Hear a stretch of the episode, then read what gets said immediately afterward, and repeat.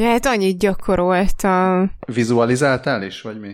Audizáltál? Nem tudom, az hogy kell. Au- audiovizuáltál. Hangolódtam rá. Úgy is lehet mondani. Nyílik a hangoló. Na, ha hangolódjunk rá. Hangolórára jöttem. Ö, hát hang, végül is hangolórával kezdjük. Nem? Hangoló follow Igen. Nem, nem beköszöni? Ja. Szerintem ne roncsunk el. Hát kezdhetnénk, kezdhetnénk beköszönéssel, de miért rontanánk el egy nagyon jó, még nem is átvezetést, hanem bevezetést, rávezetést. Egy, egy follow-up féles, ilyen, ilyen izé, pseudo follow-up, vagy valami hasonló, mert a múltkori adásban uh, ugye beszélgettünk a, az Uncanny arcokról, és, uh, és szóba került az audio Uncanny jelenség is, amit így akkor még nem igazán, vagy csak, hogy akkor még csak körülírni tudtunk, így, így pontos. Viszont azóta uh, találtam egy, egy zseniális zenei megoldást, uh, Damage-nek hála, tehát ő, ő fedezte fel, Ugye olyan cuccról van szó, amikor egy AI-t összeeresztettek az internet legnagyobb zené, zenéjével, ami nyilvánvalóan Rick Astley Never Gonna Give You Up-ja. Sajnos a, a YouTube-ra felkerült videó az a, nem, nem, egy, ö, nem egy AI programozó ö, tette föl, ezért a működésről nem kapunk információkat. A lényeg az, hogy a Never Gonna Give You Up című számot egy AI megpróbálja folyamatosan tovább generálni, miközben, miközben megy a zene. És, és ebből egy ilyen nagyon furcsa valami lesz, hogy ha belehallgattok, akkor én azt talál, olyan volt így hasonlatként, mint az a, emlékeztek arra a képre, amin ilyen mintha felismerhető, de igazából felismerhetetlen tárgyak vannak, amivel a stroke kosok látását, vagy ott a, azt, azt próbálják szí- ö, emulálni, hogy, hogy hogyan működhet egy sztrókos agya, és ez körülbelül ilyen lehet, mert Hát erről, erről beszéltünk a múltkor is, vagy ezt, ezt említetted a, a múltkor is. Ja, igen, igen, Mhm. i- igen, i- igen, igen, és akkor ez, a- ez a, ennek kapcsán került szóba ugye az Audio Uncanny Valley, amit ez a videó ez tökéletesen hoz, mert ö, felismerni véled a zenét, meg még a Rick hangját is, de a szavakat már nem tudsz összerakni. Ja, ja, nagyon hát borzongató volt. Én, én nem bírtam egybe végighallgatni. Elkezdett így, úgy egy ilyen idegességet éreztem a gyomromban, és akkor így belekattintottam, hogy később mi lesz, meg később mi lesz, de nem ment. Ha fizetnének, akkor menne, de úgy csak így magamtól.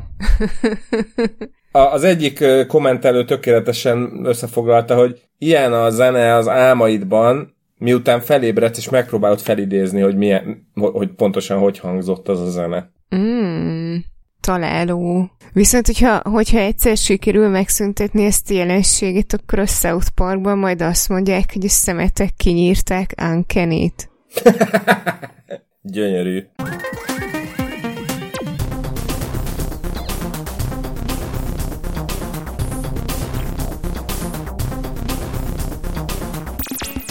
Ez itt a 20 perccel a jövőbe, drága hallgatók. Én Lövenberg Balázs vagyok. Egyik fülemben Scully, Sziasztok! másik fülemben Dávid, Hello. De nem is a füleimben vannak, hanem teljes joggal ott vannak a saját mikrofonjaik mögött, meg egyébként külön, különben is az egész monóba megy, úgyhogy mind a két fülemben van mindenki. Meg a ti mind a két fületekben is van mindenki, jó esetben. Igen, igen, és velünk szemben a sötét tükörben. Meg akartam kérdezni, hogy ki van velünk szemben a sötét tükörben, vagy fekete tükörben. Ó, nagyon szép. Hát igen, De uh, még- mon- Semmi, azt akartam kérdezni, hogy korán kérdeztem, mert bocsi, sokat, sokat egymásra beszélünk valahogy ezen a héten. Ez, ez nagyon, hogyha ezt mostanában abba hagyjuk ezt a sok egymásra beszélést, akkor még nem lesz nagyon sok dolgom szétbogozni, de hogyha végig ez lesz, akkor nagyon-nagyon szomorú leszek. Most majd ilyen Jó, nagyszülő, kicsit igyekszem. olyan ez a játék, vannak ezek a csapatépítős játékok, hogy egy csapatnak el kell számolnia valameddig, de mindenki csak, nem tudom, szóval nem, nem szabad egymásra beszélni, és úgy kell mondani a számokat, de nem beszélhetnek össze, hogy ki melyik számot mondja legközelebb, és akkor lehet így várni egymásra, hogy most akkor ő szólal meg, vagy én szólaljak meg a következő számmal. Kicsit ezt csináljuk most hárman. Igen, igen, de ők a csapatépítőn gondolom legalább látják egymást, és ez így legalább lehet indikálni, de így láthatatlanul nem. De most akkor így abba hagyom a rábeszélést is.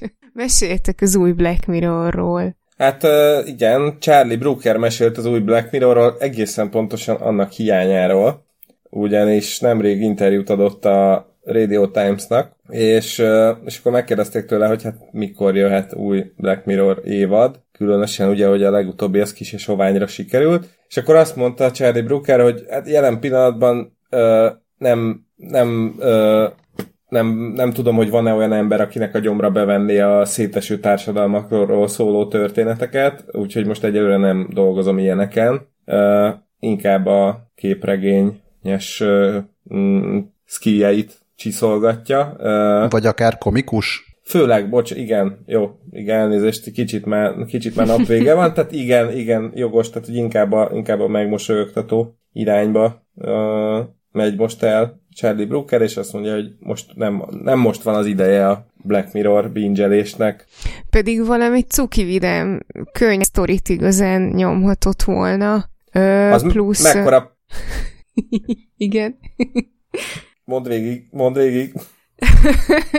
ja, csak hogy ez most egy ilyen kedvenc képem, és hetente legalább egyszer szembe jön. Valakit lefotóztak pár hónapja egy tüntetésen egy olyan transzparenssel a kezében, hogy a Black Mirrornak ez része, ez nagyon gáz, és szerintem még én is nem tudom, reblogoltam, kisztoriztam valami, olyan annyira a szívemből szólt, tehát hogy így most pont ezt éljük, akkor jöhetne valami kicsit vidámabb Black Mirror story. Igen, azt akartam mondani, hogy mekkora plot twist lenne, most átcsúszna ilyen abszolút feel good, ilyen White Mirrorba.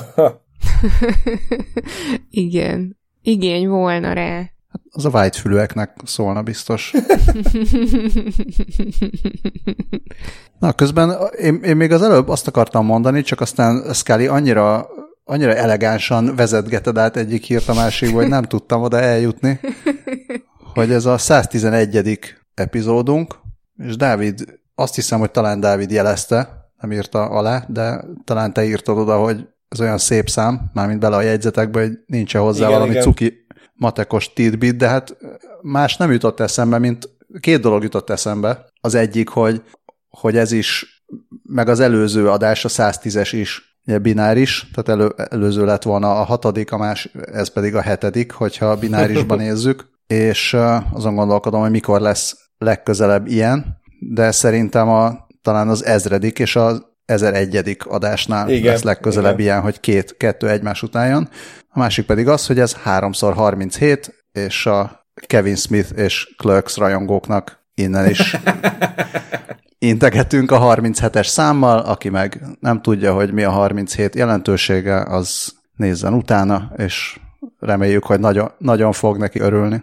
Nagyon köszönöm a 111 ügyi, ügyi felokosítást. Pont ilyenre gondoltam. Kikacsintottunk ezzel a oh. különböző szubkultúráknak. Igen, és mint olyan, a kacsingatás az egy általában ilyen pozitív dolog szokott lenni, de most a Wink nevű cégnek nem egészen ilyen pozitív kontextusban került elő a neve. Ugye még az okos otthonok amikor körüljártuk egy kicsit, akkor sokat beszélgettünk arról, hogy az okos otthonoknak ugye mekkora problémája az, hogy ha mondjuk elköltözöl, akkor, akkor hogyan szereled szét, hogyan törlött ki a személyes adataidat és hasonlók. Ugye egy csomó olyan kérdést felvetnek még az okos otthonok, amikre úgy nem nagyon készültünk fel, és nem árt vigyázni, hogyha valaki vadul neki áll okos otthont kiépíteni, mert hát már korábban is voltak rá példák, mi is beszéltünk már egy, egy-két ilyenről, hogy azért csúnyán meg tudják szivatni a, a különböző ilyen felhasználói feltételekkel a, a különböző ilyen okos otthonos eszközgyártók a, az embereket, és hát erről írt egy, vagy egy ilyen sztoriról, sztorit írt el Cory Doktorov, a, a Winkről. Wink ilyen, ilyen otthoni automatizáló rendszereket csinál, szépen megveszed a kis kütyüjeiket, és akkor az appon keresztül vezérelheted a, az eszközeidet. Egyébként azt állítja a cég, hogy 2014 óta kb. 4 millió ilyen eszköz, eszközt adtak el. És akkor most meghúztak egy olyat, hogy egyoldalúan módosították a felhasználói szerződés, vagy hát ezt a felhasználás feltételeit, és most bejelentették, hogy na akkor kedves Wink eszköz tulajdonosok mostantól havonta 5 dollárt lehet fizetni eszközönként, vagy, vagy brikkeljük a konkrét eszközt, vagyis távolról működésképtelenné tesszük. És szerintem nem, nem emlékszem rá, hogy lett volna ehhez hasonló sztori már, de, de, de most eszembe jutott a, a, a John Deere, a traktorgyártó közölte a, a gazdákkal, akik megvásárolták a, traktor, a baromi drága traktoraikat, hogy nem frissíthetnek rajta szoftvert, mert az nem az ő tulajdonuk. Körülbelül ennyire szimpatikus a Wink esete is. Én, én egy kicsit várom azt, hogy, hogy majd akkor szépen ilyen halomba hordják a Wink főhadiszállása elé az eszközöket, a felháborodott fogyasztók, de, de kicsit tartok tőle, hogy, hogy azért ez nem fog bekövetkezni, viszont beszélni meg kell róla, mert, mert ez egy fontos és, és olyan téma, ami szerintem elő fog még kerülni így a közeli jövőben. Szemét vinkalakok. Én ezt először, amikor ránéztem, csak a híre, és még nem olvastam el teljesen, akkor picit bennem is felhorgatta az állampolgár, de aztán arra gondoltam, hogy valahogy nem, nem érzem ezt annyira egyértelmű helyzetnek, hogy itt most a, a vinka hunyó. Bele kéne menni ebbe egészen pontosan, hogy mi volt az eredeti deal, meg mi a későbbi deal, de az, hogy, hogy eredetileg számoltak valamilyen üzleti modellt, és aztán kiderült nekik, hogy az az üzleti modell nem működik, és most át akarnak térni egy másikra, szerintem ez, ez valid, tehát ez, ez, ez megtörténhet.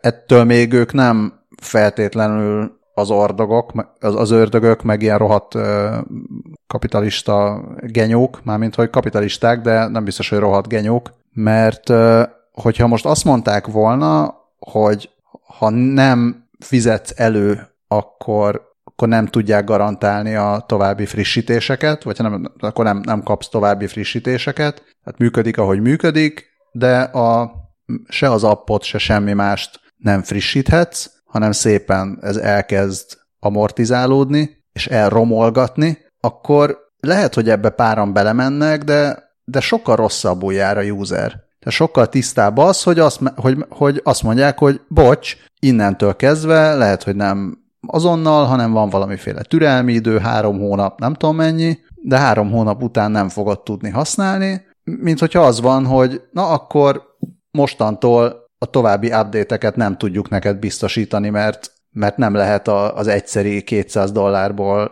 60 évig fenntartani egy rendszert, ez van, és akkor nem tudod, hogy a jövő héten lesz majd, nem tudom, zárlatos az okos hűtőd, vagy pedig két hét múlva nem fogsz tudni bemenni az okos záradon keresztül a lakásba. Szóval szerintem az egy, az egy szarabb helyzet, felhasználói élmény szempontjából is rosszabb, meg, meg egy kevésbé tiszta helyzet. Tehát ez legalább tiszta helyzet, lehet, hogy lehetett volna ezt jobban kommunikálni, hogy bocsánat, nem tudtuk, vagy akárhogy, de én nem látom ebben a de nem látom benne azt, hogy, hogy egy ilyet ne léphetne meg egy cég. Cory Doctorov posztját érdemes elolvasni, mert így, mert azt írják, hogy a, azt gondolom, hogy meg lehetett volna ezt tényleg elegánsabban csinálni, megmondhatták volna azt, hogy sajnos most akkor az van, hogy amilyen állapotban most be van hozzád építve a cucc, így fog működni tovább, de a további frissítésekből ki lesz zárva, meg, meg további funkciókat nem fogsz kapni, meg, meg mm, mit tudom én, esetleg még azt is lehet, hogy amit mostantól megveszel, az ezekkel a gépekkel már nem fog együtt működni.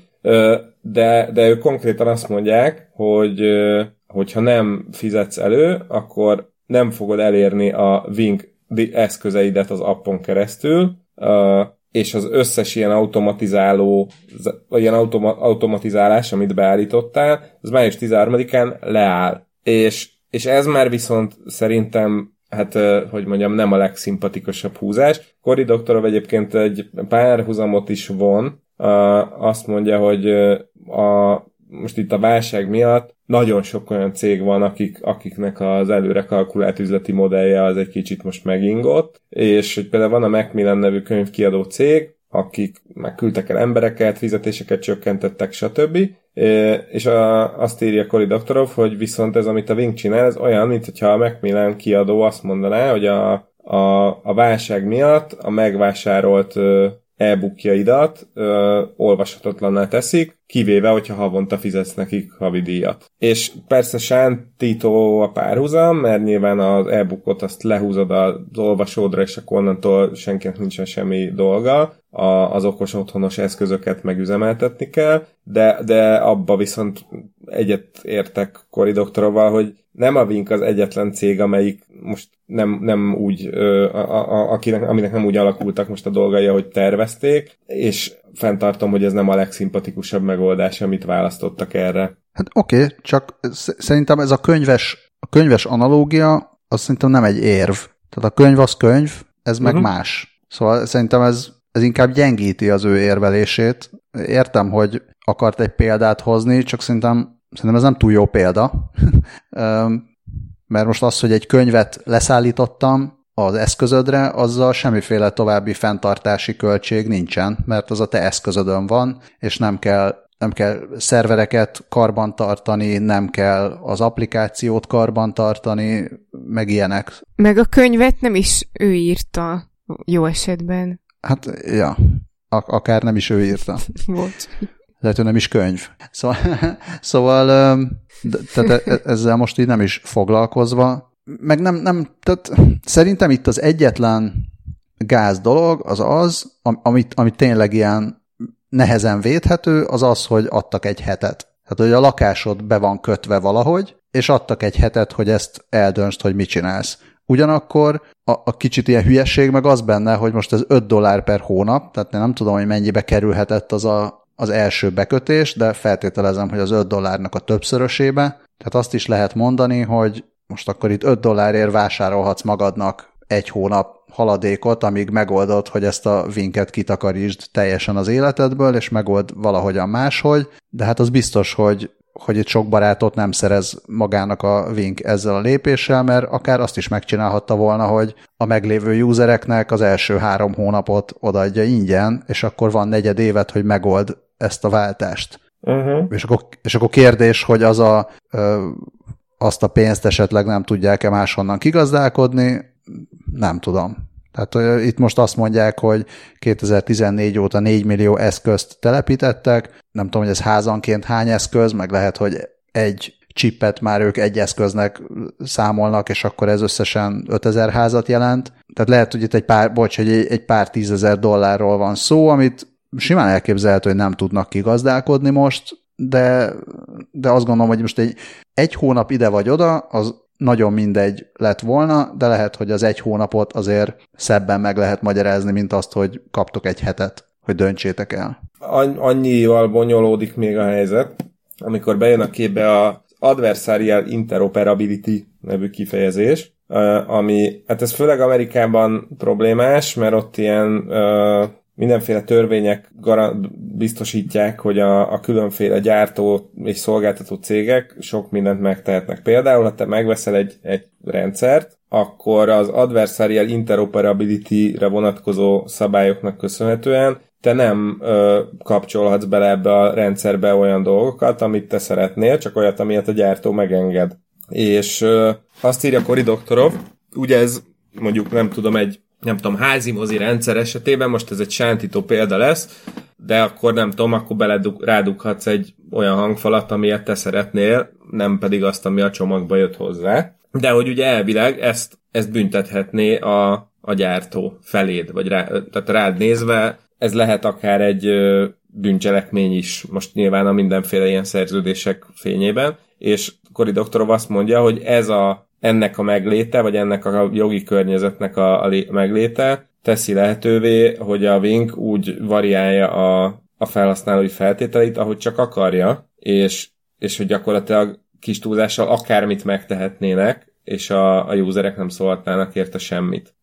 Kicsit egyébként az Apple-re mutogat Cory Doktorov, hogy ugye az egy nagyon, nagyon zárt rendszer, és, és nem engedi például, hogy, a, hogy más App Store-okhoz hozzáférjenek, a userek, ami, ami egy úgynevezett DMCA 1201-es besorolású bűncselekménynek minősül. És akkor innentől már bonyolultabb a helyzet, hogyha egy otthonodba beépített rendszerről van szó, amiért te fizettél pénzt, az, abban a hiszemben, hogy te ezt megvásároltad, és jó napot kívánok, eltelt x hónap, és akkor egyszer csak azt mondja a cég, hogy ja, emlékszel azért, amiért fizettél, és azt hitted, hogy nem kell többet érte fizetni? Meglepetés? Csak azt akartam kérdezni, hogy arról van-e már info, hogy, hogy hányan mondták azt, hogy köszönjük, akkor ezt nem kérjük, és vajon mennyit bukott, vagy nyert az egészen a Wink? Hát szerintem ezt majd pár hónap múlva meg fogjuk tudni, amikor esetleg arról ír Cory Doktorov, hogy a Wink úgy, ahogy van, bezárta a boltot, mert ebbe óriásit bukott, vagy pedig azt írja, hogy szárnyal a Wink, és senkit nem zavart ez a lépés, csak Cory Doktorovot. ja, akkor majd megtudjuk. Ez, ez, ezt az Apple Google-t, ezt megint nem teljesen értem, hogy, hogy miért hozta ezt be, hogy neki baja van az Apple-el korábbról, mert most itt pedig azt mondja, hogy elmondja, hogy a Wink az miért genya, ugye behozza ezt, hogy nem szabad a meglévő, vagy hát a meglévő szolgáltatásokhoz, hogyha hozzányúlsz mondjuk új ö, kezelő rendszerekkel, tehát például, hogyha te házilag, vagy, vagy nem te, hanem nem tudom, Wink 2, aki azt mondaná, hogy én jobb vagyok, mint a Wink, és a meglévő Wink rendszerekhez csinálok egy, egy, egy nyílt kezelő rendszert, meg egy másik appot, hogy akkor, akkor ez a Wink 2, ez, ez perelhető lenne, azért, mert nem szabad, nem szabad ilyet csinálni, és ezért ezt, ezt összehozza azzal, hogy hiába az Apple azt állítja, hogy ő nem adja el az adataidat, mint a Google, mégse jó fej, mégse jó fej az Apple, mert mert nem engedi, hogy az App Store-on kívül máshonnan is telepítsél appot. Tehát itt megint ilyen három különböző dolgot hoz össze, aminek így semmi értelme, meg,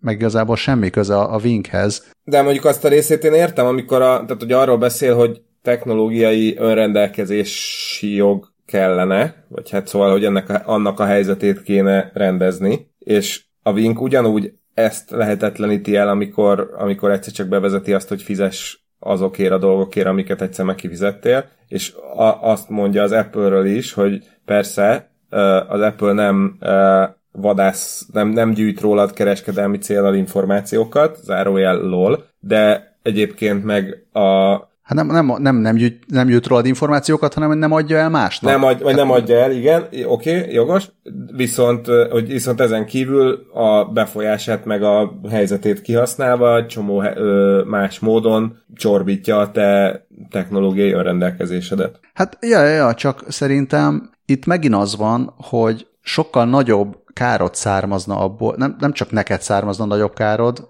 ennek az ellenkezőjéből, vagy egy más helyzetből, hanem hanem, a, hanem, hanem így a, a, a rendszer, tehát az igazságszolgáltatásnak is, meg, meg, meg ugye a szabályozó hatóságoknak is sokkal több munkája származna abból, hogyha az lenne, hogy mindenki hozzányúlhat mindenhez, mert ez nem úgy nem az, hogy most a nem tudom, leesett a könyv borítója, és akkor akárkivel varrathatok rá új borítót, és nem lesz semmi baj, hanem ott van a házam, akkor mondjuk a vinket nem akarom fizetni, akkor jöjjön a, jöjjön a másik cég, csináljon hozzá valamit, akkor az egészből keletkezik egy ilyen óriási nagy hardware-szoftver katyvasz, nem tudom, ötödik szaki jön oda, és akkor meghekkeli a firmware meg mit tudom én mi, és akkor ott állsz, hogy amikor felgyújtja tényleg a házat valami rövidzárlat, vagy, vagy bármi történik, akkor most ki a felelős,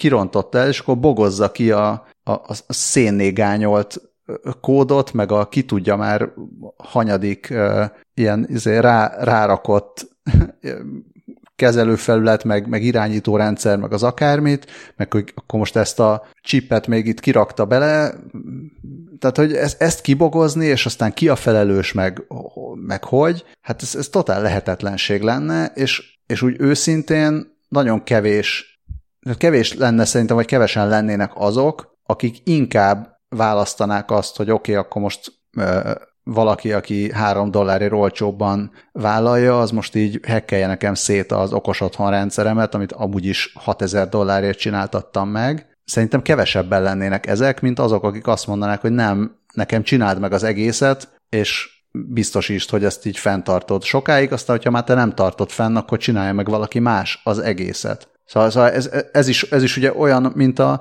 nem tudom, a, a, a, ami egy működő hasonlat lehetne, azok a különböző vállalati szoftverek, ahol, de akár, akár vállalati honlapok is, ahol az van, hogy valaki megcsinálja, csinálja egy pár évig, és aztán amikor az a cég már sehol nincs, és kéne csinálni egy újat, akkor azt gondolja a vezetőség, hogy egyszerűbb a régit megfoltozni, de nem, hanem egyszerűbb egy újat csinálni, mert a régihez hozzáfoltozni, annak olyan biztonsági, stabilitási, meg egyéb problémái vannak, amik teljesen felfoghatatlanok, és ráadásul még a korábbit kibogozni szintén egy, szintén egy lehetetlenség. Tehát ez, ez ugyanez, hogy, hogy lehet arra hivatkozni, hogy de a technológiai önrendelkezés, de hát itt ez már az a bonyolultság, hogy most a, a három hacker kedvéért lehet, hogy a, a 10 millió másik embernek az életét nem fogják megbonyolítani, nem?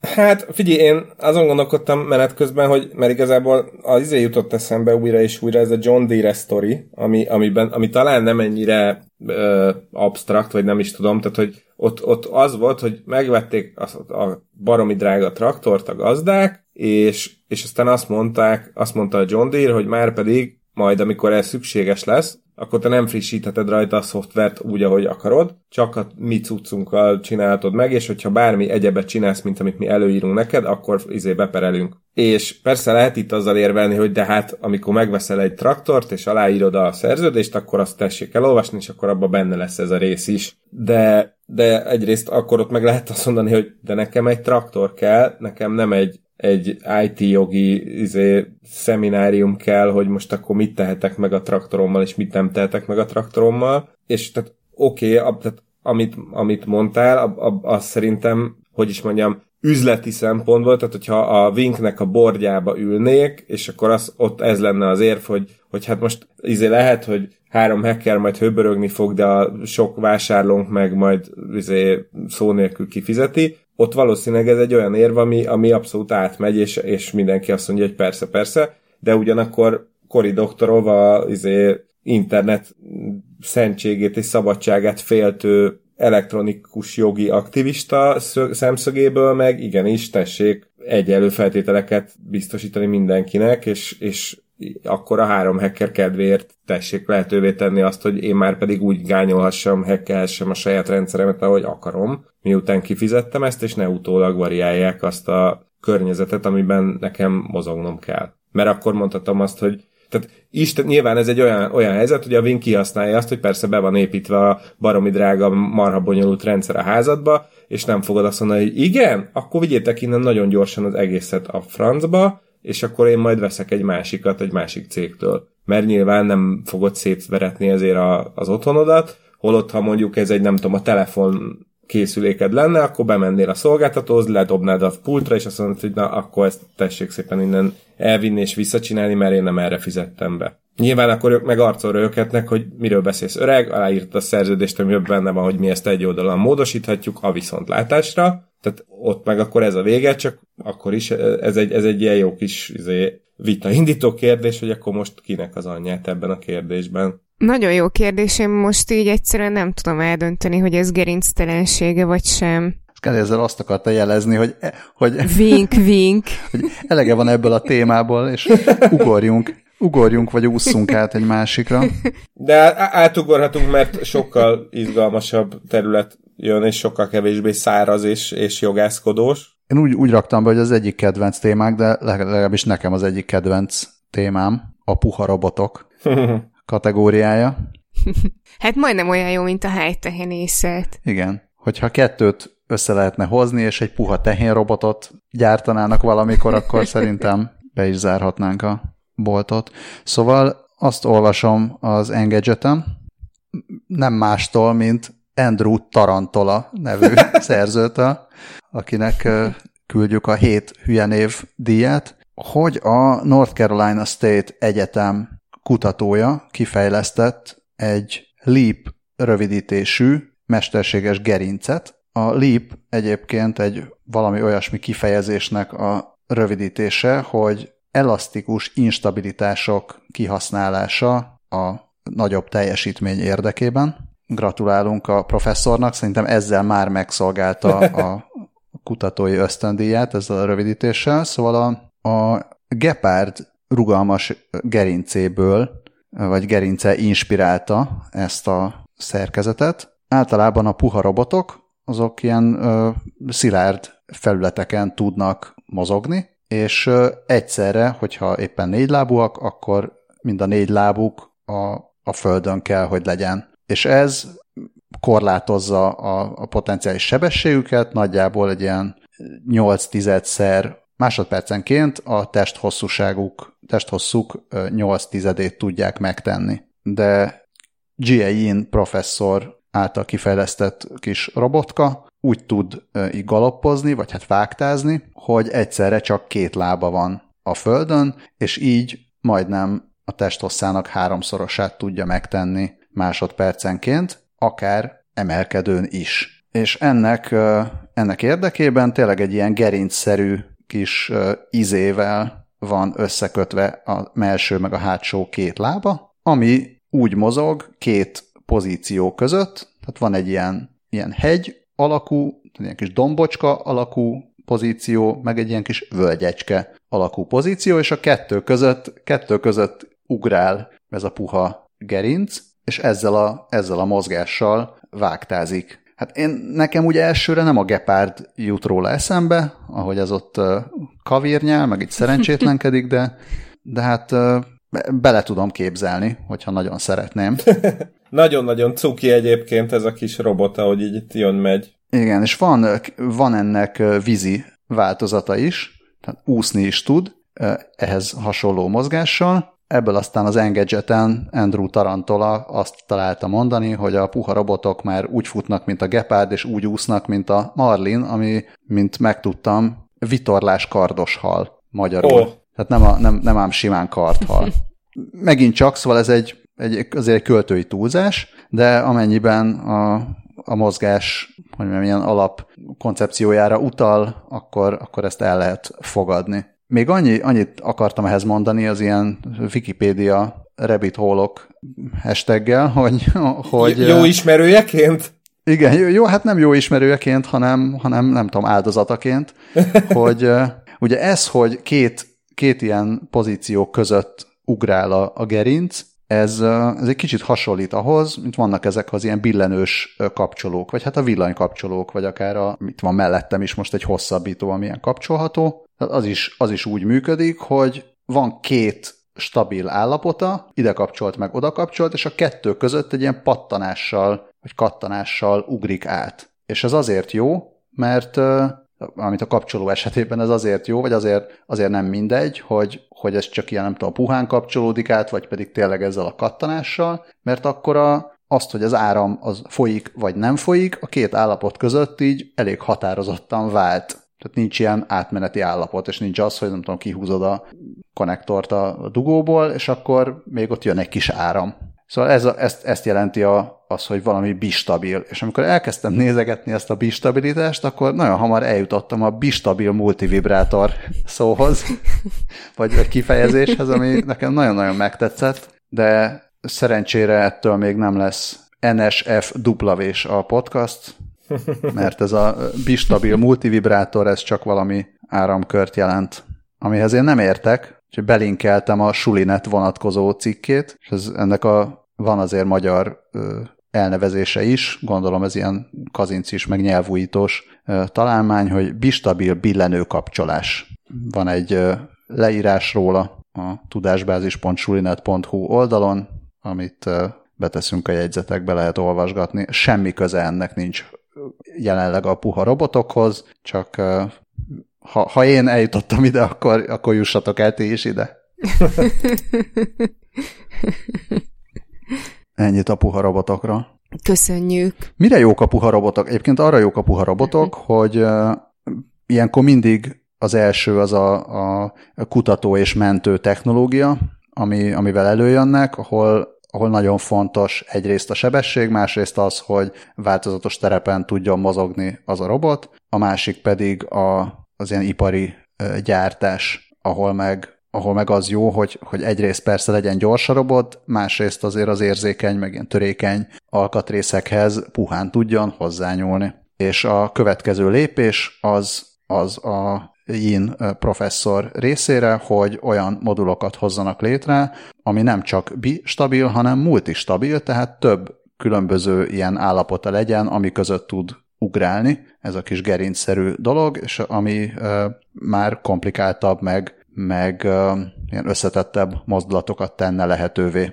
Ja, és jelenleg még a, még a, a másik része a, a rendszernek, amin szeretnének javítani, az az, hogy jelenleg a, nem tudom ez magyarul hogy van, ez az aktuátor, tehát ami, ami így ingerli, hogy váltson a, a két állapot között, ez jelenleg egy pneumatikus valami, hát ilyen kis csövek, amiben gondolom így levegőt pumpálnak, és akkor attól váltogatja a két állapotot a, ez a kis gepárd, vagy, vagy kis vitorláskarthal, de, de e, szeretnének ennél pontosabb irányító cuccot is létrehozni, mint például, mint például az, hogy, hogy mágnesekkel lehessen irányítgatni. És sajnos még évekre vagyunk attól, hogy ez a rendes való világban megjelenjen, vagy hát bármiféle tényleges ipari alkalmazásban megjelenjen. De hát reméljük, Csak nem azt hogy akarod mondani, itt hogy a leszünk. kutatóknak még további pályázati pénzekre lenne szüksége. Hát egyrészt azt akarom ott mondani, másrészt,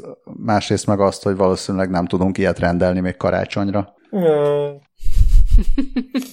Nem, nem ér ide vele a fotásszolgálat. Hát ha csak nem történik valami fatáris tévedés. Fuck all this.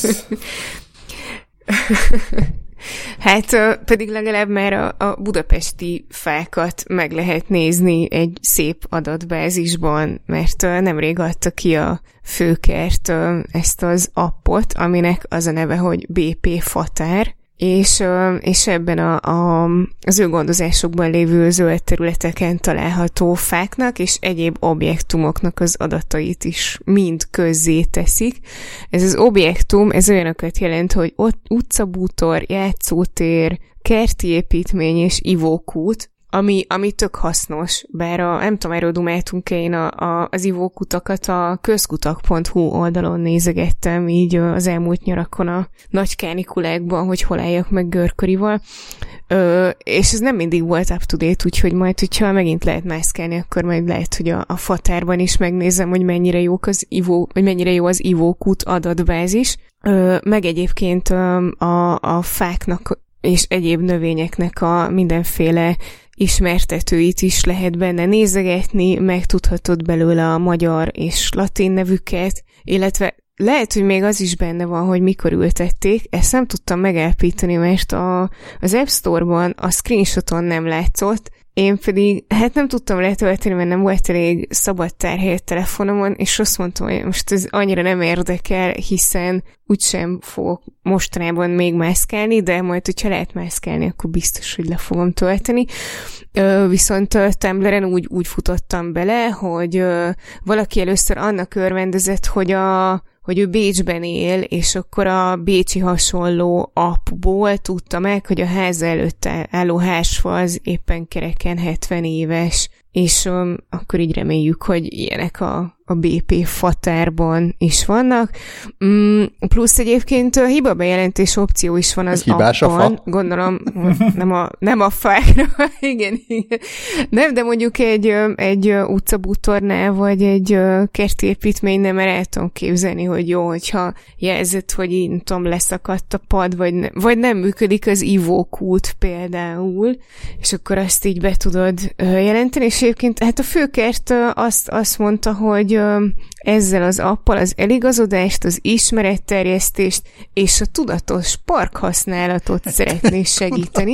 Úgyhogy kedves hallgatók, legyetek szívesek mind tudatosan használni a parkot. Parkoljatok rendesen. Ja, és egyébként összesen ö, 85 ezer objektum és 47 ezer fa van ebben az abban, és összesen 4,5 millió négyzetméter zöld terület, tehát jelent mindez, vagy zöld területen van mindez. És nem tudom, szerintem így tök, tök poén az ötlet, de hát így, amint nektek is mondtam a chatben, így a kedvencem a, a neve, ami, amiből annyi rengetegféle szóviccet lehet gyártani, hogy azt se tudtam, hogy hol kezdjem. Ö, nagyon menő egyébként.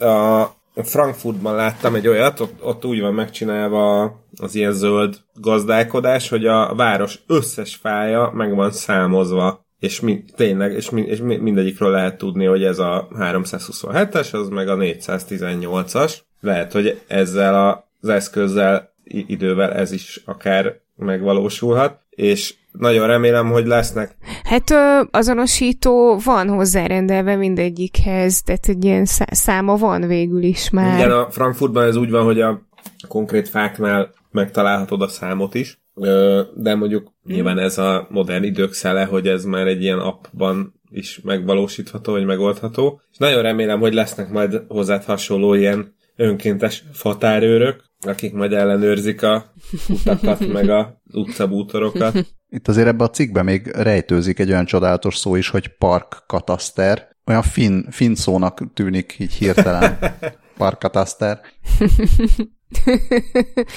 Parkkataszter. Összeraknál belőle egy asztalt? Még egy ilyen szitkozódás is lehetne belőle. Igen, kicsit meglepődtem, hogy itt egy applikációban van a fa, meg az utcabútor, meg az ivókút, de biztos kevésbé lepett volna meg, hogyha tudnám, hogy Budapestnek van fakútja. Bocsánat, ez e- egészen rettenetes volt. Inkább, inkább ugorjunk is gyorsan pár másodperccel arrébb. Legyen négy. Legyen annyi. A mindig kiváló kotke.org hozta a szemem elé azt, hogy most már a 7 perces edzés is túl hosszú egyeseknek, és kitalálták, hogy már igazából 4 másodperces edzéssel is nagyon jót teszel magadnak, nem is akárki, mint a New York Times írt egy cikket arról, hogy a napi, hát nem is napi, hanem a napon belül többször, ha négy másodpercet nagy intenzitással mozogsz, akkor a sok órányi ülés káros hatásait egy kicsit mérsékelheted. Hmm. És gondoltam, hogy ehhez scully is lesz néhány szava, aki de úgy látom, Ö... hogy ha nem is négy másodperc, de te is, te is már mindenből workoutot csinálsz, nem? Nincs valami ilyesmi? Ö, ne, ne, nem mindenből, de hogy csinálok edzéseket itthon, így ennyi. Vagy, vagy mire gondolsz, hogy miből csinálok workoutot? Láttam mostanában, látta, láttam mostanában olyan ö, megnyilvánulásaidat, ami szerintem tök jó. És igazából kicsit erről is szól a, a cikk, hogy ö, minden minden olyan lehetőséget meg lehet ragadni, ami, ami arról szól, hogy nem tudom, hogy odébb raksz valamit a valahova, vagy arrébb mész innen oda, és akkor mindig lehet csinálni egy ilyen kis, kis ilyen mikroedzést. Ö, én, én spec nem, nem ilyenekre gondoltam, de de tulajdonképpen igen, ez is jó, illetve hát tehát ugye a home office mindig tök jó, hogyha így felállsz óránként legalább egyszer, és akkor mozogsz valamit, és hogyha így azt terült ki, hogy ez egy négy másodperces workout, akkor, akkor persze legyen, én nagyon kíváncsian kattintottam le a cikket, és így vártam benne a, a, az edző videót, ahol így, ahol így az edző szépen felöltözve valami tornacucba, így azért mondja, hogy akkor most gyerünk gyorsabban, meg akkor nem tudom, négy másodperc alatt talán egy háromnegyed, négy ütemű fekvőtámaszt talán meg tud csinálni az ember. Szóval nem tudom, hogy pontosan mire lehet jó négy másodperc így workout terén, de persze, hát hajrá. itt a azt hiszem, hogy maga a Times cikk, meg a, az a kutatás, a kutatás, szóval az a, nem tudom, az a valami, amiről lesz szól, az, az ilyen 8-10 megfigyelt emberen alapul, akiknek egy része egy speciális szobabiciklin csinálta ezt az ilyen pár másodperces intenzív mozgást, és akkor összehasonlították, hogy ez most jót tett nekik, a többieknek meg nem tett jót, akik nem csinálták, és akkor ebből lehetett írni valamit, hogy akár már, akár négy másodperc is már milyen jó, de, de írnak, tehát különböző helyeken írnak arról, hogy, hogy mondjuk, hogyha van egy ilyen húzóckodó rúda a lakásban, és akkor mindig, amikor elmész mellette, akkor megcsinálsz egy húzóckodást, akkor, vagy hármat, vagy akárhányat, akkor egy nap milyen sokat csináltál, meg most körbement, vagy nem tudom, körbement az interneten, vagy csak, vagy csak én az, az én internetemen ment körbe, tehát nem, nem tudom ez mennyire, mennyire lett híres ez az arc, aki 24 óra alatt futott le egy maratont úgy, hogy minden órában futott egy mérföldet, és akkor erről csinált egy videót, hogy közben egyébként csinált egy csomó minden mást is, meg ugye vannak ezek a, az olyan standing deskek, ahol tudsz biciklizni is, meg, meg ilyenek. Szóval ez most mostanában nagyon megy, és gondolom, hogy, hogy te, aki home office-ban dolgozol már régóta, már ezzel többször találkoztál, vagy, vagy sokkal inkább ilyesmi már a, a mentalitásod, de, de akik meg mostanában kerültek csak ilyen kényszer home office-ba, azok esetleg küzdenek azzal, hogy hogyan tudnák magukat kiszakítani a, a munkából. Meg, hogy, meg, meg az szerintem így a tudat is, hogy, hogy most akkor nem tudod, hogy mi a jobb, hogyha napi fél órára elmész, elége az, vagy pedig óránként törd meg egy kicsit az ülést némi járkálással, és akkor az eléged, akkor mennyi legyen a szünet, akkor most 10 perc elég. Itt most megmondták, hogy ha 4 másodpercet te persz, akkor az már több, mint a semmi. Hát kinek mi? Egyénfüggő, nekem az a legjobb, hogyha így, hogyha így óránként felállok, és nem tudom, mozgok egy kicsit, és aztán munka után mehetek három órát görkorizni. Nekem ez, ez az ideális, csak most nem kivitelezhető. Ö, egyébként nem tudom, most, hogy így, így meséled, így, így egy kicsit azért így belegondoltam, hogy, hogy nekiállni négy másodpercet mozogni, akkor ezt így nyilván legalább azt a négy másodpercet intenzíven csinálod, amit így full bemelegítés nélkül, meg azért még se annyira jó ötlet. Tehát, hogyha valaki ezt csinálja, akkor a négy másodpercben legalább egy másodperc az bemelegítés legyen. Valami ilyesmi Akkor kérlek kéne. készíts oktató videót az egy másodperces bemelegítésre. ja, mindenképpen, mindenképpen. Egyébként én nem tudok húzóckodni, úgyhogy nem tudom, hogy a húzóckodáshoz be kell melegíteni, de nekem az így elég, eléggé úgy, úgy hangzik, hogy nem, nem annyira jó ötlet csak úgy simán elkezdeni, így hopp, most akkor nyomok egy ilyen sajáttes, súlyos, durva megerőltető dolgot, de hát lehet, hogy kocka jobban tudja. Bármi lehet. Most elképzeltem, hogy a otthon vagy a home office-ba, akkor egy ilyen négy másodperces intenzív mozgás, az kicsit olyan, mint hogyha csak így elkezdenéd csapkodni, hogy már rohadtul eleged van az egészben. hát igen, így kb. Hát sőt, lehet, hogy az még több is, többre is kijön, mint négy másodperc. Hát nem, egy méret szigorúan, hogy csak kettőt csapkodhatsz. Vagy lehet három, de akkor kisebb. De most a négy másodperc az igazából semmire se elég, még arra se, hogy kezet mossál, vagy letöröld a, nem tudom, a kettlebell fogantyúját, vagy bármi ilyesmit, hogy fertőtlenítsd. Ja, ebben igazad van, de szerencsére például a kilincset, mert nem kell letörölni, mert azt tudja fertőtleníteni is magát, hogyha valami speciális anyagból készül.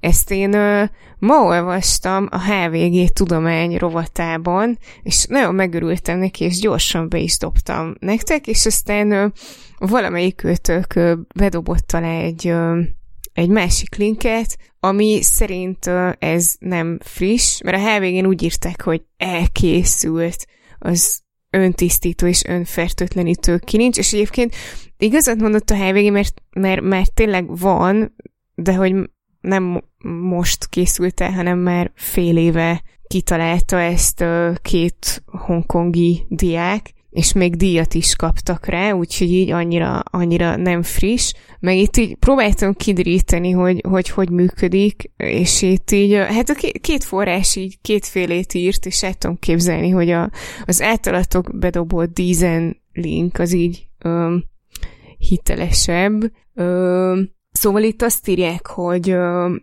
hogy maga a kilincs az üvegből van, és egy ilyen speciális anyaggal van bevonva, ami képes fotokatalízisre, és ez fertőtleni, ez öli meg gyakorlatilag a rákerülő baktériumokat és vírusokat, és ez a reakció ez UV-fény hatására indul el, és a és a, az UV-fény az pedig folyamatosan világít ebben a, a kilincsben, amit kitaláltak ezek a hallgatók, mert a, az ajtó mozgásából származó kinetikus energia ö, működteti. Úgyhogy ez ilyen nagyon-nagyon menőn hangzik. Tehát, hogy már menő, menőn is néz ki, és akkor az meg így még, még nagyobb menőség, hogy, ö, hogy itt így meg lehet vele úszni ilyen mindenféle fertőtlenítést.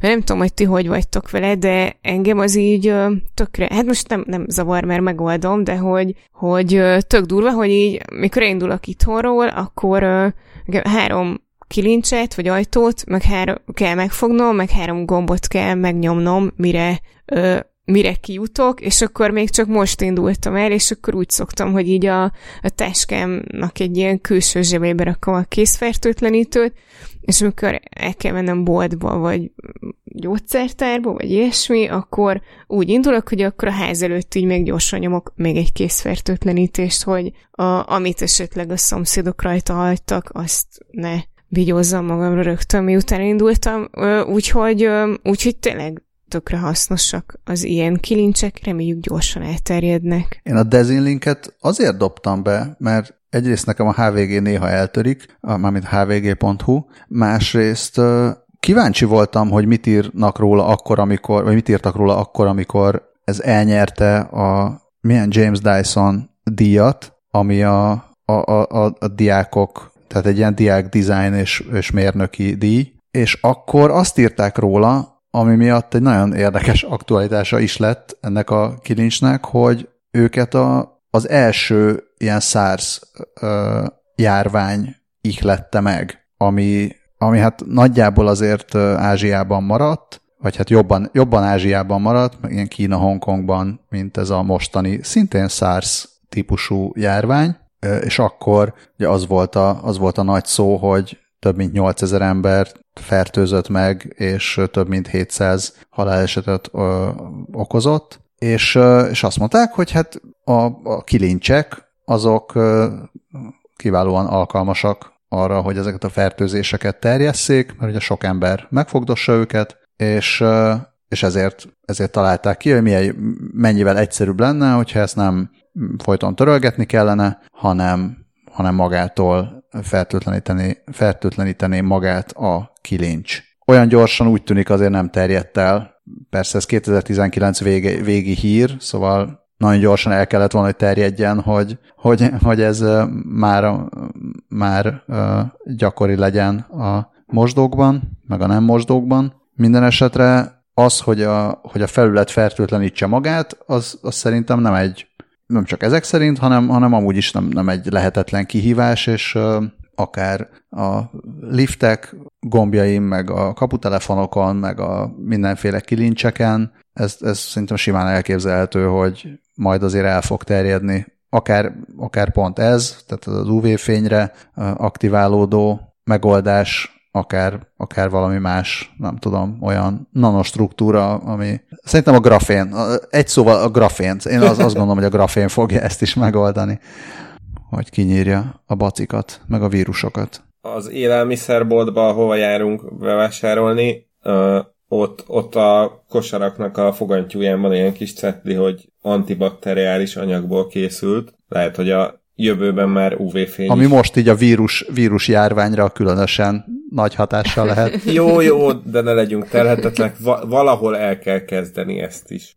És szerinted ez ilyen hamis biztonságérzetet kelt, és valójában megtévesztő információ? Hát ha nem is ez, de ha valaki azt mondja, igen, hogy, hogy a, az antibakteriális kosárfogantyú az biztonságos a koronavírus ellen is, az biztos, hogy megtéveszt, és mint ilyen valószínűleg számolhat vele, hogy például a Twitter utána fog menni.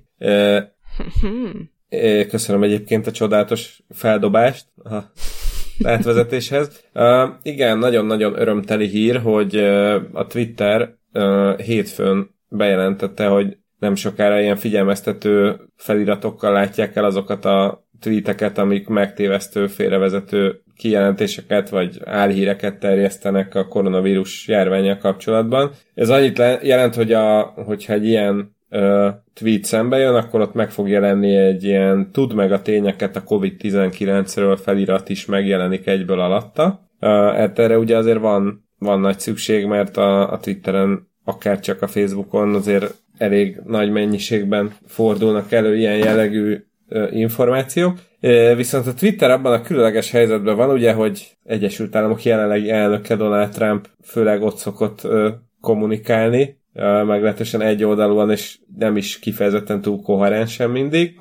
És a Twitter azt nyilatkozta, hogy szükség esetén Donald Trump tweetjeire is rárakják ezt a, ezt a kiigazító jelzést. Azt is mondták még márciusban, hogy törölni fogják azokat a tweeteket, amik közvetlen beszéd jelentenek az emberek egészségére, és, és most jelentették be ezt az, ezt az újdonságot, hogy ezt a, ezt a magyarázó linket fogják rárakni a, a problémás posztokra, de úgy, hogy szükség esetén akár el is rejtik az eredeti tartalmat a felhasználók elől. És, és ez nagyon durva, hogy, hogy odáig jutott a világ, hogy, hogy konkrétan kijelenti a, a Twitter, hogy ez, ez alól még Donald Trump se lesz kivétel, de, de nagyon jól mutatja, hogy, hogy tényleg Donald Trump hogyan használja a Twittert, és milyen információkat hogyan jelenított meg, illetve ugye általában hogy kezeli a, a közösségi médiát, hogyan reagál a, a felhasználókra. Ezzel kapcsolatban már bukott is el pereket, mert uh, például, mert ugye eredet, ugye alapból az Egyesült Államokban ez úgy néz ki, hogy lenne egy, uh, van a Twitteren a POTUS nevű oldal, ami a mindenkori elnöké, tehát aki épp az elnök, azt az, azon az oldalon keresztül kommunikál, viszont, amikor, viszont ugye ez azért volt, mert a korábbi elnökök nem, nem twittereztek, nem facebookoztak, viszont Donald Trump már twitterezett mielőtt elnök lett belőle, és akkor ő mondta is, hogy amikor beiktatták a hivatalába, hogy oké, okay, hogy ott van a POTUS account, de hogy ettől függetlenül a saját, saját Twitter accountját fogja használni. Ehhez még hozzátartozik az az információ, hogy Amerikában bármilyen elnöki kommunikáció az azonnal archiválódik a elnökségi archívumban, és mint ilyen a, a, live, a kongresszusi könyvtár archívumába is bekerül, és ez, ez alól a tweetek se kivételek, és hát itt azért gondolom ezért is problémás, hogyha az Egyesült Államok elnöke nettó konteókat, vagy, vagy akár tév, tévinformációkat oszt meg, amit meg említettem, hogy már Pert is bukott ezen a téren, hogy letiltogatta, leblokkolta azokat, akik, akik neki nem tetsző válaszokat adtak neki, és aztán a bíróság ezt kimondta, hogy ez amerikai elnökként ezt bizony nem teheti meg. Úgyhogy itt tartunk, és a Twitter most meghozta ezt a döntést. Nagyon kíváncsi leszek, hogy a Facebook hogyan fog erre reagálni rövidesen. Két dolog jut ezzel kapcsolatban eszembe. Az egyik, hogy nagyon kíváncsi leszek arra, hogy mi lesz az első olyan tweetje Donald Trumpnak, amit majd töröl vagy elrejt a Twitter, és akkor mi fog történni. Meg lennék lepve, hogy ez a közeljövőben megtörténne. A másik pedig az, hogy akármit is csinál a Facebook, a Facebook azt mikor lépi meg, hogy mondjuk nem lehet, nem fogad el hirdetéseket olyasmire, ami, ami félrevezető, vagy gyűlöletkeltő, vagy, vagy bármi ilyesmi. Tehát majd, ha ezt meglépi a Facebook, mert az egy dolog, hogy a, a kontentot valamilyen szinten moderálják, én még azt el is tudom képzelni, hogy ebben van valamiféle jó hiszeműség, még akár a Facebook részéről is, meg a Twitter részéről is, de ha mindeközben meg a hirdetési pénzeket elfogadják, és abban mondjuk kevésbé szigorúak, akkor az egész sokkal kevesebbet jelent. Szóval jó, hajrá, hajrá Twitter, nagyon kíváncsi leszek tényleg, hogy és, és nem hogy mondjam, szóval nem, nem várom azért ezt ilyen uh, holnapra, hogy, hogy itt a, a Trumpot elkezdik majd letiltogatni, meg ellátni ilyen kis izé, kiegészítésekkel, hogy hát azért az nem egészen úgy van, mert eddig se, eddig se ezt csinálták. Tehát szerintem nem volt még olyan, hogy a Trumpnak itt, szóval Trumpot a saját poliszik alapján, meg, meg olyan poliszik alapján, amik, amik, amik alapján másokat akár ki is rúgtak a Twitterről, a Trumphoz nem nyúltak. Ami teljesen érthető, szóval nem, nem azt mondom, hogy ennyi Twitter mit csináltok, érthető, csak, csak ezért azért olyan gigantikus nagy dicséretet nem feltétlenül kell, hogy érdemeljenek. Kettős mérce! Ja, hát nem, nem gigantikus, hát nem, igazából én csak megörültem annak, hogy a, ebben a randas hivatagban, amit, amit közösségi médiának hívunk, ez egy ilyen pici harmat cseppként felcsillant a sötétségben. Ja, hát nézzük, nézzük meg, hogy hogyan működik a valóságban, mit jelez előre a, a valami. Nem tudom. Csak béna átvezetés jut eszembe most a következő hírre, ami arról szól, hogy Itt nem tudom, hogy mit jelzett előre a mesterséges intelligencia, hogy mikor kezdjük a koronarovatot, de ez, ez már a koronarovat. Azt hiszem, hogy talán a, a twitteres, már a twitteres is koronarovat, ugye? Vagy fél korona? Az még a fél koronában Az volt? fél, fél korona, igen. Pedig koronával kapcsolatban mondták, de hát ha a koronán túl is megmarad ez a jó szokásuk, hogy figyelik, hogy mi igaz, meg mi nem, mármint ő szerintük. Na, de ami meg már teljesen koronarovat, az az, hogy a szegény gépi tanulós modellek, meg mesterséges intelligenciák összezavarodnak a, az emberek járvány alatt mutatott viselkedésétől. Mert hogy nem erre, nem, nem ez erre volt szerződtek. megbeszélve. Igen, ők se erre szerződtek, mint a Vink ügyfelei, és ezt a mindig kiváló MIT Tech Review írja, hogy, hogy és főleg, a, főleg az Amazonon tudják ezt megfigyelni, hogy az egy dolog, hogy a hirtelen sokkal több ember kezd el keresni WC papírra, meg arcmaszkokra, meg készfertőtlenítőre, meg, meg egyebekre, meg ilyesmikre, meg akár lisztre, de a, az Amazonon eladó, meg hirdető kis és középvállalkozások egy csomó pénzt fizetnek azért, tehát nem csak azért, hogy, hogy így mire hirdessenek, hanem olyan szolgáltatásokért, amik a vásárlói viselkedésekből megmondják, hogy neked mire érdemes hirdetni, meg hogyan, meg mondjuk hogyan árazzál. Tehát egy példa, hogy mostanában az emberek sokkal kevésbé, tehát nem, nem feltétlenül az árat nézik csak, hanem azt is, hogy milyen gyorsan tud szállítani. És lehet, hogy, hogy ha korábban esetleg azt javasolta volna neked ez az algoritmikus ilyen hirdetési tanácsadó, hogy, hogy érdemes itt árat csökkenteni, most lehet, hogy az lenne a, a jobb tanács, hogy ne árat csökkentsél, hanem próbáld meg azt megnézni, hogy, hogy hogyan tudnád a, a, a szállítási idődet optimalizálni, és azt, azt mondják, hogy mondjuk a, a, ezeket a modelleket egyrészt persze tanítják a olyan, olyan mintákon, amik a, az ilyen jó idő esetén érvényes fogyasztói viselkedést ö, ö, tartalmazzák, hogy hát ezt, ezt modellezik, meg egy-két ilyen nagyon durva, tehát egy-egy olyan, olyan ilyen, ö, ilyen outlier, vagy ilyen szokatlan ö, eseményen, ami viszont nem felel meg annak, mint ami most történik. Tehát egyszerűen tényleg nincs felkészülve a rendszer arra, hogy az emberek egyszer csak nagy számban valami totál mást fognak elkezdeni csinálni, mint, mint amit csináltak eddig. Például, és akkor erre, erre mondják a nagy okosok most, hogy, hogy lehet, hogy érdemes lenne megnézni azokat a helyzeteket, mint például ez a járvány is, de, de mint, mint akár voltak a, az ilyen nagy gazdasági összeomlások, akár így a, a 80-as években, vagy akár a 2000-es évek, 2007-2008-as pénzügyi válság idején, hogy, hogy hogyan viselkedtek az emberek. Most azt nem tudom, hogy egyébként a, a, a 30-as évek nagy világválságában, hogy vásároltak az emberek az Amazonon, tehát nem tudom, hogy azt, azt hogyan lehetne felhasználni a, az áttréningelésre, de, de mondjuk a 2000, 2000-es évek, hát nem is tudom, 2007-2008-ban szerintem, na fene tudja, ki tudja, hogy akkor az akkori vásárlásokat össze lehet-e már szedni big datailag. Na minden estre most, most azt tudja, hogy most már van elég adat mindenkinél ahhoz, hogy, hogy edzőtáborokat tartsanak a, ezeknek a mesterséges intelligenciáknak. Ez nagyon poén egyébként, én, én nagyon szívesen megnéznék egy olyan, egy, egy olyat, hogy ezt így fordítsák vissza, hogy a, ezek, ezekből az adat, ezek, ezek ezen adatok alapján az ai -ok valahogy írják körül, hogy szerintük az emberek milyen világban élnek, és, és egyáltalán mit csinálnak, és hogy néznek ki, hogy néz ki egy ember, aki hetente 30 tekercs WC papírt vásárol, és hasonló. Hát azt hiszem most te talán kitaláltad a pár nappal ezelőtti XKCD rajzot, ami az volt, hogy szeretném meg, megmutatni a 2020-as Google Trends ábrát valakinek 2019-ből, és hogy tippelje meg, hogy mi történhetett 2020-ban, és akkor a, a következő, következő uh, keresési, kereső szavakra mutatja a trendet. Varrógép, webcam, Andrew Cuomo, List és Tobzoska.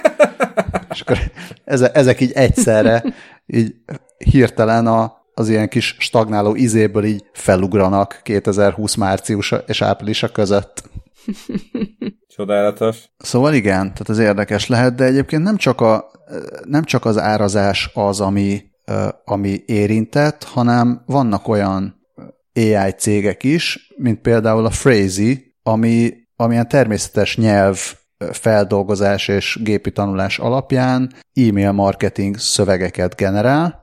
Feltételezem, hogy a napi három ilyen maszk ajánlat, amit mostanában kapok, az is valamilyen ilyen frézi jellegű cégtől érkezik, és ennél kulcsfontosságú, hogy a, a levél hangvétele, meg szóhasználata, az mondjuk ne, ne ütközzön a, hát a, ugye, ugye a közhangulatba, vagy mondjuk így ne villancson fel azonnal ilyen vörös lámpákat, mint például azt, hogy, hogy uh, going viral, vagy ugye ne, ne, uh, ne arra buzdítson, hogy, hogy menj el bulizni, meg ilyenek, de egyáltalán ne is, ne is használjon olyan szavakat, amik esetleg a szorongást növel, növelhetik, mint például, hogy készülj fel, meg táraz be, meg szedd össze magad, tehát hogy nem, nem akarják az emberek azt, hogy ebben az időben a, a, a, az e-mail marketing még inkább félelmet generáljon. Zárójelbe jegyzem meg a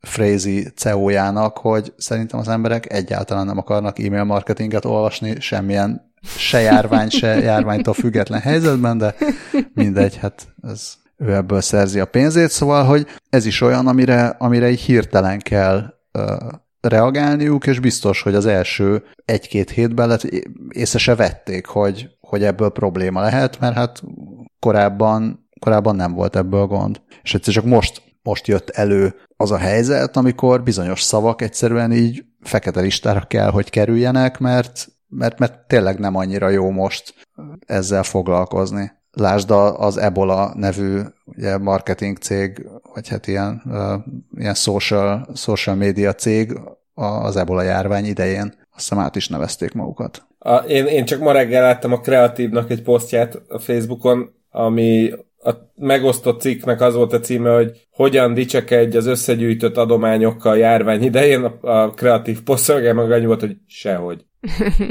Hát, ez is olyan, hogy mm, szerintem, szerintem meg, meg nem sehogy. Tehát a, ez is ez, ez ilyen posztnak jó, de így a másik oldalról, másik oldalról nézve ezt, tehát arról az oldalról, hogy, hogy én dolgozom, meg feltételezem, aki még PRS itt az adásban, szintén dolgozik cégekkel, akik ilyenkor akár szívjóságból, akár profitorientáltságból, akár bármi másból adódóan most nem azt mondják, hogy na, vegyél terméket, hanem azt mondják, hogy lám, mi most segítjük a orvosokat, nővéreket, takarítókat, eszenciális dolgozókat, stb., kamionosokat, kőfaragókat. Szóval, ha már ezt megcsinálják, most szerintem akár egy kreatívnak, akár egy másik újságnak igazából nem kerül semmiből, hogy megírja, hogy igen, X cég az Y szolgálatnak küldött 50 darab takarót, meg 1 millió forintot. Itt erre egy tök jó, tök jó ilyen kis izé, ökölszabályba ontott hüvelykújszabály, vagy oltott hüvelykújszabályt javasolt a már szintén idézett uh, Scott Galloway, hogy mi lenne, hogyha ha minden ilyen felajánláshoz hozzáírnák a adott cég bevételét vagy profitját, illetve hogy ez hány százaléka, hány százaléka a felajánlás ennek, és ö, amennyiben ez elér egy bizonyos küszöböt, akkor oké, okay, és amennyiben nem, akkor pedig legyen ez az egész megadóztatva, mert tehát ezt a, ezt a Jeff Bezos versus Jack Dorsey COVID elleni felajánlásának ilyen összehasonlítására írta, hogy mondjuk Jeff bezos nem tudom, összes pénzének a egy tízezrelékét vagy egy ezrelékét felajánlotta, akkor ez nem, nem adomány, hanem ez, ez PR költség. És Aha. az pedig azért ne legyen már adómentes. Míg a, a Jack Dorzinál, hogyha ez a összpénzének a negyede, vagy hatoda, vagy nem tudom, tehát ilyen jelentős összege, akkor oké, okay, az, az számít adománynak. És más kérdés, hogy ebből aztán mennyi valósul meg ténylegesen, vagy az lesz-e, hogy egy kis része megvalósul, de aztán mindenki igazából elfelejti, hogy már mi történt 2020-ban, ez már, ez már nagyon más. Honnan jutottunk ide? Nem tudom. Én, még, én pont ezt akartam mondani egyébként, ami, tehát egyetértek galloway mert hogy én csak annyi, annyit akartam erre mondani, amikor mondtad, hogy azért ezeket meg lehet írni, hogy szerintem meg attól függ, és hogyha olyan, és pozitív, és tényleg tök jó, akkor egészen nyugodtan, de ha ilyen béna, izé, PR stunt, hogy csak azért is, hogy mi is ott a mi nevünket is emlegessék, és akkor azért nem tudom, 2000 forintért vettünk nem tudom mit, nem tudom, ablakmos, vagy mi kézfertőtlenítőt, azt, azt meg inkább nem kell, szóval szerintem ez mindenkinek a saját belátására van vízva, és a, a jó ízlés és a józanész mondja meg, hogy miről kell feltétlenül beszámolni, és miről nem. Mm, én ilyenkor mm, nem tudom, azt, azt próbálom felmérni, hogy így az olvasónak mennyire lehet az érdekes, hogy egy ilyen történt, és akkor PRS-ként meg próbálom, próbálom valahogy kitalálni, hogy ez az olvasónak hogy ja, nyilván, érdekes. nyilván, te PRS szemszögből más, más hol vannak a gombok ezen a kütyűn, mint, mint akár a cég szempontjából, akár meg az olvasó szempontjából, vagy a, éppen a sajtótermék szempontjából, amire hozza, vagy nem. De nyilván egy. PRS... Mondjad. Én már tovább akartam volna menni. Nyugodtan, nyugodtan, nyugodtan. Bocs, hogy leugattunk. Igen, arra gondoltam, hogy PRS szempontból, hogyha egy robotkutyát vinnék egy parkba, akkor biztosítanám, hogy legyen ott egy pár kamera, hogy kiváló videó készüljön az eseményről. Így, így, így, így van. Pláne Szingapurban. Mint ahogy ezt megtette a Straight Times, akik kamerával szaladtak a, a, a szingapúri Bishang Ang Mokio parkba, ahol ez vajon benne van a szingapúri park kataszterben? Hát, ha nincs benne, akkor az egy kataszterófa, úgyhogy akkor ezt inkább hagyjuk. Szóval azért, azért mentek kamerával a parkba, Szingapurban, mert a Boston Dynamics sárga színű spot robotkutyáját vélték felfedezni, ugyanis a, ott éppen ezzel, ezzel a módszerrel igyekeznek figyelmeztetni az embereket a gyülekezési szabályok és, és egyéb járványügyi tudnivalók betartására. Szép, is igyekeztek hangsúlyozni a szingapúri GovTech nevű ügynökség, akár, akár mivel is foglalkozzanak, bár mondjuk elég beszédes nevük van, de ők egy közleményben siettek kijelenteni, hogy a spoton lévő kamerák senkit sem tudnak felismerni, követni, és semmiféle személyes információt, adatot nem fognak begyűjteni senkiről, csak tényleg azért mászkálnak ezek ott, hogy figyelmeztessék az embereket, és akkor ez tök jó gyakorló terep is a spotnak, szépen körbe tud menni, lépcsőkön föl lekövetni az ösvényeket, stb. És 90 percet tud megtenni egy feltöltéssel, és szépen így ezzel a nagyon ö, futurisztikus módszerrel is figyelmeztetik az embereket, és nekem külön nagyon tetszik, hogy felraktak ilyen plakátokat is ott a parkban, hogy ö, parkban, a parkban járőröző robot ö, próbája folyik, és arra kérik az embereket, hogy működjenek együtt, és ne akadályozzák spot közlekedését. És természetesen már elő is jöttek a, a viccelkedő tweetek is, hogy, hogy az emberek visszaúzottak az otthonaikba, a természet ugye újra birtokba vette a, ami az övé, és így a Szinga, Szingapuri parkba is visszatértek a robotkutyák. Nagyon cuki, de azt így hiányoltam a videóból, hogy egy ilyen konkrét intézkedés hogy néz ki. Igen, igen, én azon csodálkozom egyébként, ez a Gizmodon, ez a cikk, ez uh, már mondom is, ez múlt hét pénteken jelent meg, és hát én őszintén szóval nagyon csalódott vagyok, hogy még nem özöllötték az internetet a spottal szelfiző fotók. Hát biztos, mert Isten nem ver spottal. Ó, szép. Viszont itt a, a, én eredetileg úgy, úgy futottam ebbe a sztoriba, hogy valaki kiposztolt a Twitteren, hogy, hogy úristen nézd, hogy micsoda félelmet kelt az emberekben. De aztán megnéztem a videót, és ez tényleg olyan, mintha az a két néni, aki közül a, talán az egyik, aki maszkban van, ilyetten feláll és elmegy, szóval mintha ezek ilyen fizetett szereplők lennének, tehát tényleg, és itt rohangál egy csomó videós a kutya körül, tehát hogy ez egy, ez egy ilyen megint csak egy ilyen kis ügyes marketinges fogásnak tűnik, hogy pont oda rakták a parkba, és pont ott voltak jól a videósok, és akkor mindenki nagyon fotóz, és pont ott ült a padon a néni, és pont felállt. Szóval én, tehát úgy tűnik, hogy azért annyira nem ijednek meg az emberek holmi robotkutyáktól Szingapurban.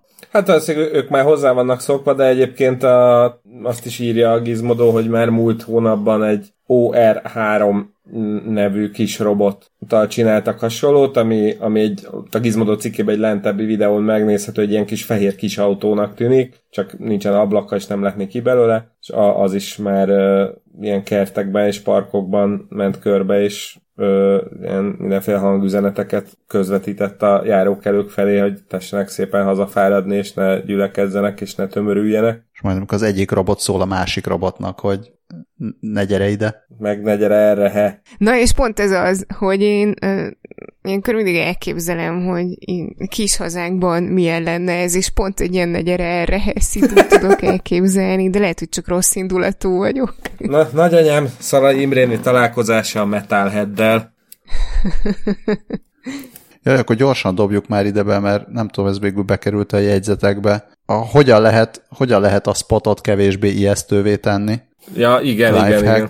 Mert akkor azt, azt gyorsan rakjuk ide be, és nem is spoilerezem, hanem kedves hallgatók, nézzék meg. Itt a vége? Fussunk el véle? Fussunk el spottal? Nagyon kis kompakt adás lett. Spoton. Oh. Én azt, azt néztem, hogy egyre több lesz a nem koronás hír, és egyre kevesebb a koronás hír. Mit mondaná erre egy AI? Hogy kifelé tartunk a járványból? Ezt mondaná? Vagy ennyire nem lenne okos? Vagy az, hogy egyre kevésbé érdekel minket, vagy úgy sincs semmi új a nap alatt, vagy beszéljünk róla, hogyha lesz oltás, addig meg úgyis mindegy. Jó, addig koncentráljunk a négy másodperces edzéstervre. Scully tőled meg várjuk az egy másodperces bemelegítést. Mindenképpen. Bo- nekem még csak annyi jutott eszembe, hogy én, hogyha most egy AI-t kérdezhetnénk, én nagyon szívesen megnézném a 2021 első negyedévi keresőtrendeket. Jó, hát akkor, hogyha kedves hallgatóknál valakinél esetleg ez megvan, meg vannak a 2021-es keresési trendek, akkor küldje be, vagy valamelyik időutazó Ö, hallgató. Srácok, szerintem igen, nekem a, tehát Dávidnak küldjétek a keresési trendeket, nekem a 2021-es lottószámokat. Optimista módon azt gondoljuk, hogy akkor még lesz lottó.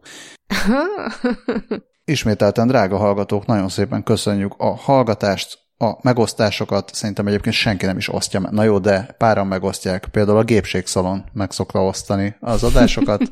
Ezúton is nagyon szépen köszönünk a gépségszalonnak. Innen is. Nagyon szívesen. ne kelljen robot ahhoz, hogy betartsátok a járványügyi szabályokat. Tartsátok csak be saját magatoktól. Esetleg gyártsatok öntisztító kirincset. Ne legyetek robotmúltúak. Igen, és ne tartsatok be másoknak. Főleg. Pláne, és ne zavarjátok a robotkutyákat, akik csak arra figyelmeztetnek, hogy mindenki viselkedjen rendesen a parkataszterhez tartozó parkokban. Szervusztok! Sziasztok! Hello!